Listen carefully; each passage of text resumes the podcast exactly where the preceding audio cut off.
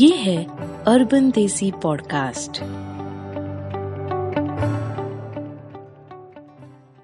हकीकत में घुली कुछ अनछुई कल्पनाएँ, ज़िंदगी के कुछ बेहतरीन लम्हे, कुछ अनकही भावनाएँ और कुछ अनुभवों से मिलते जुलते किस्सों से बनी कहानियाँ। हमारे दिल को छू के निकलने वाली कहानियाँ। सुनिए किस्से कहानियाँ, निशा ठक्कर के साथ।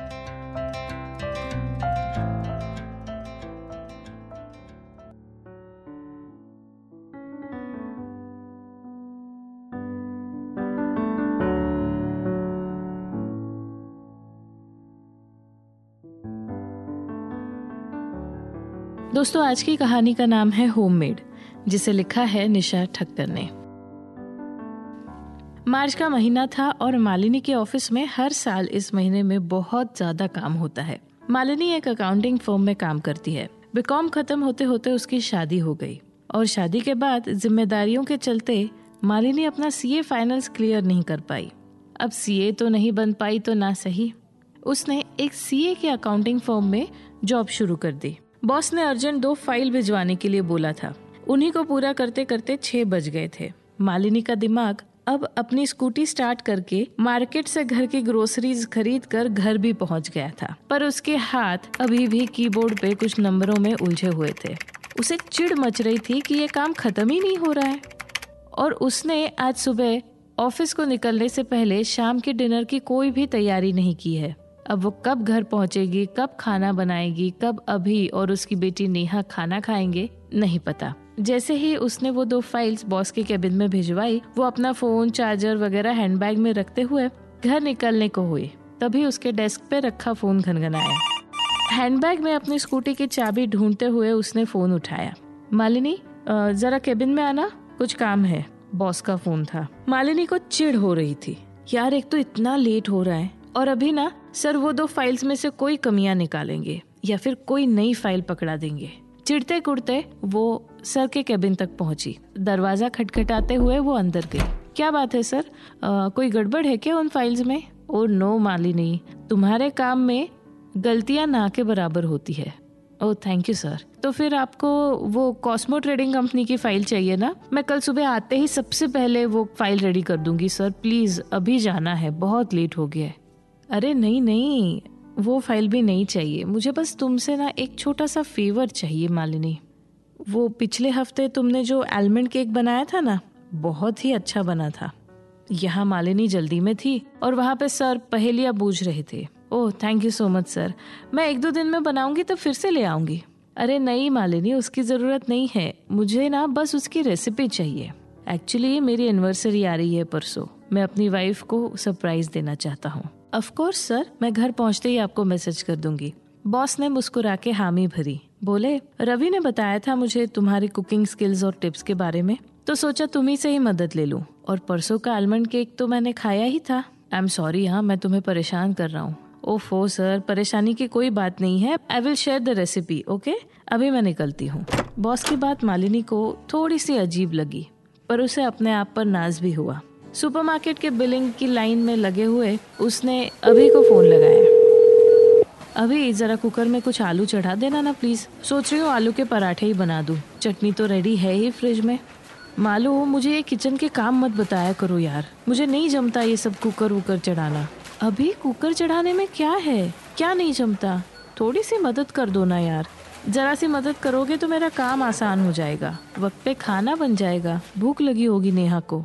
अच्छा ठीक है, देखता हूँ। एक हाथ में हैंडबैग, हेलमेट, चाबी और दूसरे हाथ में घर की ग्रोसरीज की थैलियाँ संभालते हुए मालिनी जब घर पहुँची तो उसने देखा किचन बिल्कुल साफ़ पड़ा था, जैसा वो सुबह ऑफ़िस के लिए निकलने से पहले छोड़कर गई थी।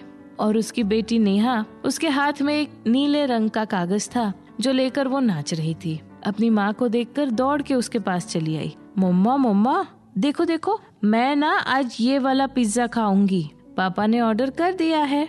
आपके लिए भी किया है हाँ? बस थोड़ी देर में आता होगा। मम्मा, ये रियल वाला पिज्जा है। आपके जैसा रोटी वाला पिज्जा नहीं है। पापा कह रहे थे शायद आपने रियल पिज्जा कभी खाया ही नहीं है। इसीलिए आप रोटी पिज्जा बनाते हो ना? आज खाना रियल पिज्जा। ओहो, ये तो सरप्राइज़ था ना। मैं तो भूल गई, मैंने आपको बता दिया। पर मम्मा आप प्लीज़ पापा को मत बताना, वो नाराज़ हो जाएँगे। ओके बेटा, नहीं बताऊँगी। चलो तुम खेलो, जाओ। नेहा की बातों से मालिनी का सर चकराने लगा। अभी, ये क्या बातें सिखा रहे हो तुम नेहा को? और तुमने पिज्जा ऑर्डर क्यों किया? तुम्हें पता है ना, मैं हमेशा नेहा को घर का खाना खिलाने की कोशिश करती हूँ। ये बाहर का खाना उसके लिए अच्छा नहीं है, हमारे लिए भी नहीं है। और वो रोटी पिज्जा का क्या बताया तुमने? मैंने रियल पिज्जा कभी खाया नहीं है। रिलैक्स मालिनी, तुम्हें लेट हो रहा था। और नेहा को भूख लगी थी। तुम कब थक हार कर घर आओगी? कब खाना बनाओगी? तो मैंने पिज्जा का ऑर्डर कर दिया। नेहा मना कर रही थी। वो बोल रही थी, मुझे वो रोटी वाला पिज्जा नहीं खाना। उसे लग रहा था कि बाहर का पिज्जा भी रोटी वाला ही होता है। कह रही थी, मुझे तो नूडल्स ही खाना है। फिर मैंने उसे समझाया कि बाहर का पिज्जा रोटी पिज्जा नहीं होता और उसका मनपसंद पिज्जा ऑर्डर कर दिया। अच्छा तो तुम ये कहना चाहते हो कि pizza is the healthier option than noodles क्या अभी तुम भी? कुछ भी उल्टा सीधा सिखाते हो नेहा को। अरे नहीं यार मालू, मुझे मन हुआ था पिज्जा खाने का। अब मेरे लिए पिज्जा, नेहा के लिए नूडल्स दोनों ही ऑर्डर करता तो तुम घर सर पे नहीं उठा लेती? एक पिज्जा मंगवाया तो इतनी नाराज़ हो रही हो। मैं भी समझता हूँ मालू, मार्च का महीना है, बहुत काम होता है तुम्हें ऑफ़िस में। तुम भी थक जाती होगी, तुमको भी ब्रेक चाहिए ना? जाओ, फटाफट से नहा के आ जाओ, फ्रेश हो जाओगी, हल्का फील होगा। फिर साथ में डिनर करते हैं। बातों बातों में अभी ने पिज्जा वाली बात रफा दफ़ा कर दी और मालिनी के मन में ये बात चुपती रही। मालिनी एक मॉडर्न वर्किंग वुमन है। उसके साथ साथ वो अपने परिवार की सेहत को लेकर भी बहुत कॉन्शियस है। उसको बाहर का खाना बिल्कुल पसंद नहीं है। उसकी हमेशा ये कोशिश होती है कि वो ज़्यादातर खाना और स्नैक्स घर पर ही बनाए। हर एक जंक फ़ूड के लिए उसके पास एक हेल्दियर और होममेड सब्सटीट्यूट होता है। हर एक चीज़ घर पे कैसे बेहतर बना सकते हैं, इसके बारे में वो हमेशा सोचती रहती है। उसकी इसी आदत की वजह से वो घर के कामों में किसी पर डिपेंडेंट नहीं रहती। अगर किसी डिश का कोई इंग्रेडिएंट खत्म हो गया हो, उसके पास हमेशा कोई और ऑप्शन होता है। उसके ऑफ़िस में काम करने वाला उसका इंटर्न रवि उसका फ़ैन है। एस्पायरिंग सीए है और मालिनी के ऑफ़िस में आर्टिकलशिप करता है। अपने उम्र के और स्टूडेंट्स के जैसे ही, वो घर से दूर, कुछ दोस्तों के साथ एक रेंटेड घर में रहता है। खुद का खाना, बर्तन, कपड़े और घर के सारे काम खुद करता है, क्योंकि वो अपने पेरेंट्स की मेहनत की कमाई फिजूल में उड़ाना नहीं चाहता। हेल्थ कॉन्शियस है अच्छा खाना, कसरत डाइट हर एक बात का ध्यान रखना चाहता है। वो रोज ऑफ़िस में एक नया डाउट या प्रॉब्लम लेकर मालिनी के सामने खड़ा हो जाता है। बोलता है यार, ये प्रोटीन सप्लीमेंट्स कितने महँगे होते हैं ना, मालिनी मैम? हम स्टूडेंट्स फ़ीस भरेंगे या प्रोटीन खाएँगे? कल मैंने दही जमाया था घर पे पर बहुत खट्टा हो गया। बाइक पे घूम के चेहरा देखो, मेरा कितना टैन हो गया है। मालिनी मैम, आज तो माँ के हाथ के लड्डू की याद आ रही है। अरे यार, मेरे वाइट शर्ट पे फिर से दाग लग गया।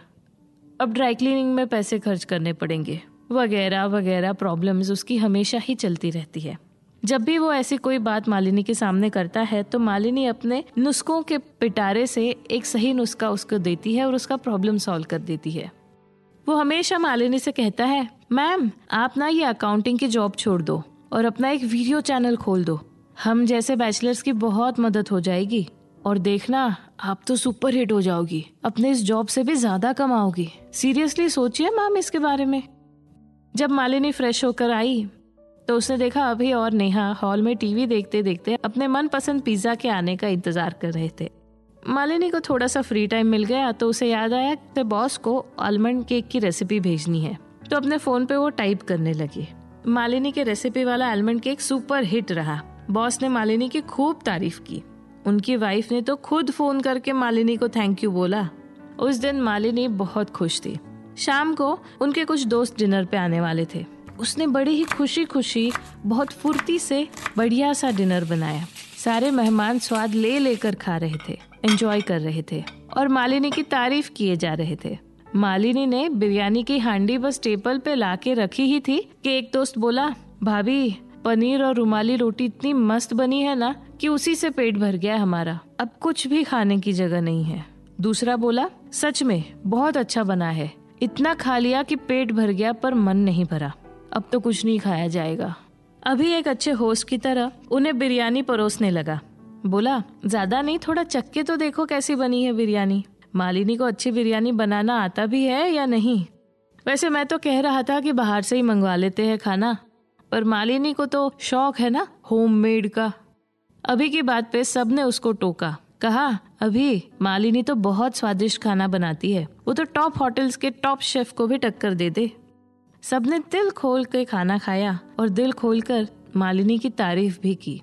बातों बातों में अभी की कही वो बात रफा दफ़ा हो गई, पर मालिनी के मन से नहीं गई। उसे बहुत बुरा लगा, वो हर्ट हुई थी, पर वो कुछ बोली नहीं। ये पहली बार नहीं हुआ था जब अभी ने सबके सामने कुछ ऐसा कहा हो। पिछली बार भी अभिषेक के जब कजिन्स आए हुए थे और उन्होंने मालिनी के होममेड मेयोनीज और शेजवान सॉस की तारीफ़ की थी तो अभी ने पूरी की पूरी मेयोनीज और शेजवान सॉस की बर्नी उन्हें पकड़ा दी। बोला, भाई, इतना पसंद आया है ना तो ले जाओ। मालू को याद करके खाना और उसके गुण गाना। हमारे घर में इसी बहाने बाज़ार की मेयोनीस तो आएगी। वो भी अगर मैं कल तक ले आऊँ तो। नहीं तो परसों तो मैडम खुद ही बना लेंगी मेयोनीज और शेजवान सॉस। बेचारे बाज़ार वालों का धंधा तो ये ठप करके छोड़ेगी। मैं तो कहता हूँ छोड़ो ये अकाउंटिंग की नौकरी। एक गृह उद्योग शुरू कर दो। ज़्यादा कमाओगी मालिनी। अभी और उसके कजिन्स हंसने लगे। हँसते हँसते उसके कजिन्स ने मालिनी को पहला ऑर्डर भी दे दिया। अभी बोला, लो बोलो, तुम्हारी तो बोनी भी हो गई मालू। सच में, यही बिज़नेस तुम्हारे लिए परफेक्ट है। उस दिन भी मालिनी को बहुत बुरा लगा था, पर उसने ये बात मज़ाक समझकर भुला दी। पर आज बिरयानी के बाद से उसे वो बात भी याद आ गई।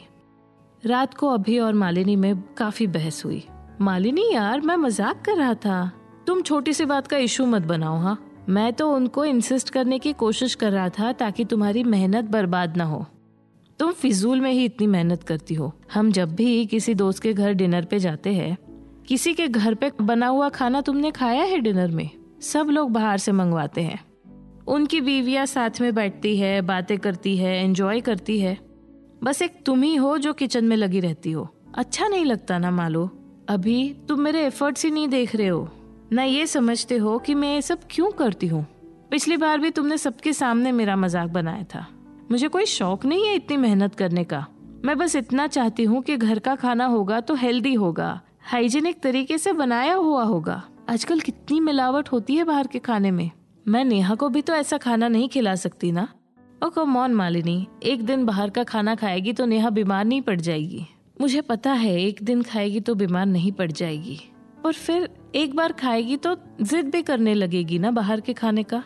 मैं उसको बाहर का खाना नहीं खिलाना चाहती। And you know I do all of this out of love and care it's not that I am passionate about cooking मेरा पैशन तो अकाउंटिंग है। क्या लगता है तुम्हें? तुम इतना अच्छा कमाते हो। हमें कोई भी कमी नहीं है। फिर भी मैं नौकरी क्यों करती हूँ? इट्स माई पैशन मैं शादी के बाद सीए तो नहीं बन पाई, पर कम से कम अपने मनपसंद विषय में काम तो कर सकती हूँ ना। तुम क्यों मेरे अकाउंटिंग की नौकरी के पीछे पड़े होते हो? देखो हाँ मालिनी, ये सीए ना बन पाने का ताना मुझे मत मारो। तुम चाहो तो अब भी फाइनल्स की तैयारी कर सकती हो। घर के कामों के लिए हम फुल टाइम मेड रख लेंगे। नेहा का ध्यान भी मैं रख लूँगा। बहस के अंत में ये तय हुआ कि मालिनी अब से सीए फाइनल्स की तैयारी करेगी। घर की और खाने की चिंता नहीं करेगी और घर के काम के लिए एक फुल टाइम मेड रख ली जाएगी। दो तीन दिनों में एक फुल टाइम मेड भी मिल गई। कामकाज ठीक कर लेती थी, हाथ की भी साफ़ थी, पर उसके हाथों में वो स्वाद नहीं था जिसकी नेहा को और अभी को इतने सालों से आदत हो गई थी। अभी अपने जिद और ईगो की वजह से कुछ नहीं बोल रहा था। और मालिनी भी देखना चाहती थी कि अभी कितने दिनों तक मेड के हाथ का खाना और बाज़ार के स्नैक्स खाता है। मुश्किल से एक हफ़्ता हुआ होगा मेड को घर आके, और पूरे देश में 21 दिन का लॉकडाउन घोषित कर दिया गया। अभी को मजबूरन मेड को एडवांस सैलरी देकर छुट्टी देनी पड़ी। वो मन ही मन चाहता तो था कि मालिनी फिर से घर और किचन संभाल ले, पर मालिनी का सीए वाला ताना उसे याद आया तो उसने कुछ कहा नहीं। मालिनी के मन पे तो पिछले एक हफ़्ते से अत्याचार हो रहे थे, जब वो अपने किचन में एक दूसरी औरत को खाना बनाते हुए देखती। जब वो देखती कि अभी और नेहा की फरमाइश पे वो मेड, कभी पास्ता, कभी नूडल्स, कभी गुलाब जामुन तो कभी पुडिंग बनाती थी तो मालिनी के दिल पर आरियाँ चलने लगती। इतना मैदा रोज रोज और जब वो तेल में तले भटूरे और कचौड़ियाँ बनाती तो उसका मन करता कि ये तेल का कैन ना कहीं जाकर फेंक आए। एक ही हफ़्ते में सबने इतना जंक फ़ूड खाया था जितना पिछले पाँच सालों में नहीं खाया होगा। पर मालिनी ने कुछ कहा नहीं। वो देखना चाहती थी कि ये सब और कितने दिन चलता है। जब लॉकडाउन घोषित हुआ तो उसने सोचा कि तुरंत किचन में जाकर अपनी जहांगीर को अपने काबू में कर ले। फटाफट से मिक्स आटे के चीले बना दे पुदीने की चटनी के साथ, पर उसकी अकड़ ने उसके कदम रोक लिए। अभी नहीं मुझे रोका है ना घर के काम करने से? अब जब तक वो खुद आके मुझे सॉरी नहीं कहे और मुझे रिक्वेस्ट ना करे, तब तक मैं किचन में नहीं जाऊँगी। मालिनी ने ये बात अपने मन में पक्की ठान ली थी। फिर शुरू हुआ घर में सर्कस कभी अभिषेक कपड़े मशीन में डालकर डिटर्जेंट डालना भूल जाता तो कभी दूध को स्टोव पे उबलता छोड़कर न्यूज़ देखने बैठ जाता। कभी अभी के कॉन्फ्रेंस कॉल के बीच कुकर की सीटी सुनाई पड़ती तो कभी मालिनी की अलमारी से नेहा की फ्रॉक निकल आती, और अभी की टाई नेहा की अलमारी में चली जाती। एक बार मम्मी जी से वीडियो कॉल पर अभी ने इनडायरेक्टली कुछ रेसिपीज़ पूछने की कोशिश की। तो मम्मी जी ने कहा, मालिनी को आता है ना ये सब बनाना? वो तो बहुत अच्छा बनाती है, मुझसे भी अच्छा बनाती है। तुम क्यों रेसिपी पूछ रहे हो? अभी बेचारा जवाब नहीं दे पाया। अगर असल कारण बता देता तो आर्ग्यूमेंट के बारे में भी पता चल जाता ना। और उसे तो पता था कि मम्मी जी मालिनी की ही साइड लेंगी। वो जानती थी ना मालिनी कितनी अच्छी गृहिणी है, इसलिए बेचारा कुछ नहीं बोल पाया।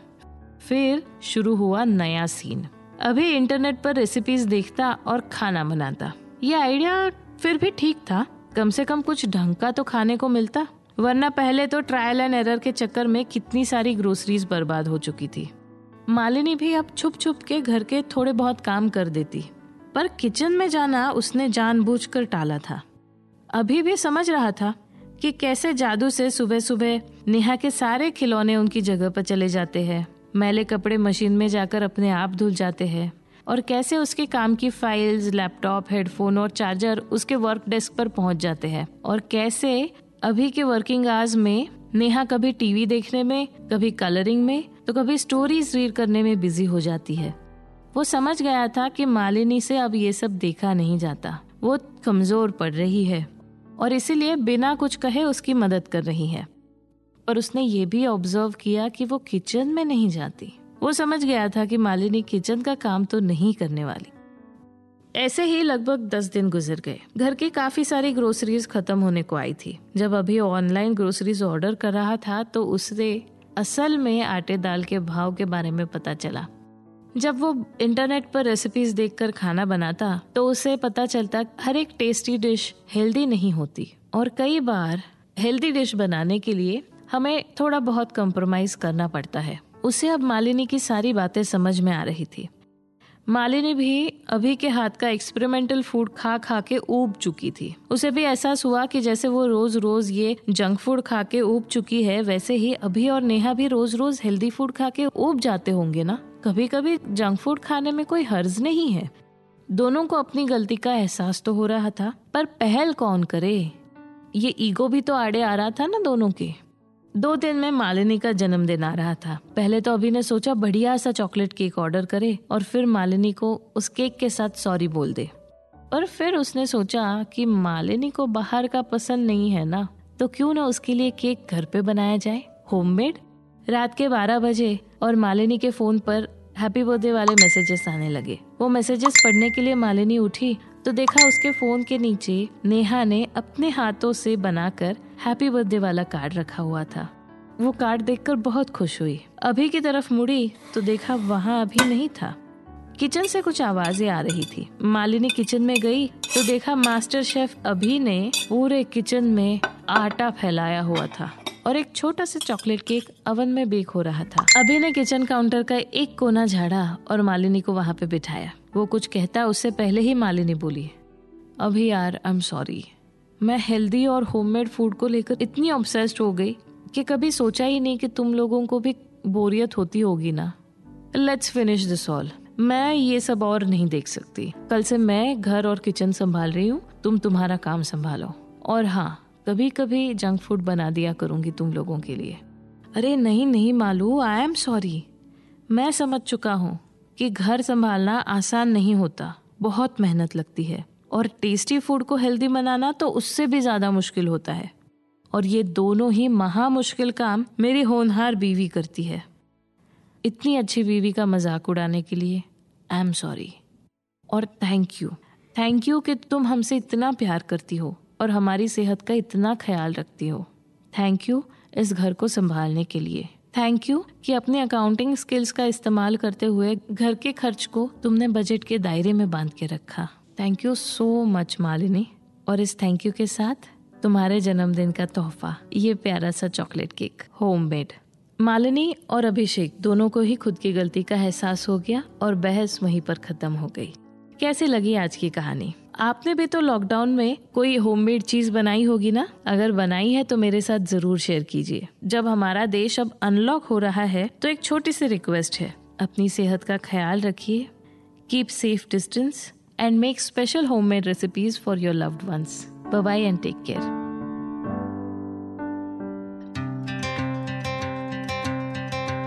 आपने सुनी अर्बन देसी पॉडकास्ट की पेशकश। किससे, कहानियाँ। हमारे दिल को छू के निकलने वाली कहानियाँ। निशा ठक्कर के साथ। लेखन, कथन और साउंड डिज़ाइनिंग निशा ठक्कर। दोस्तों, कल्पना से लेकर लेखन, कथन और साउंड डिज़ाइनिंग तक, मेरी कहानियाँ बड़ा ही लंबा सफ़र तय करके आप तक पहुँचती है। इसीलिए ये कहानियाँ आपको कैसी लगती है ये जानना मेरे लिए बहुत ज़रूरी है। आपकी प्रतिक्रियाओं का मुझे इंतज़ार रहेगा। फिर मिलेंगे अगले पॉडकास्ट में।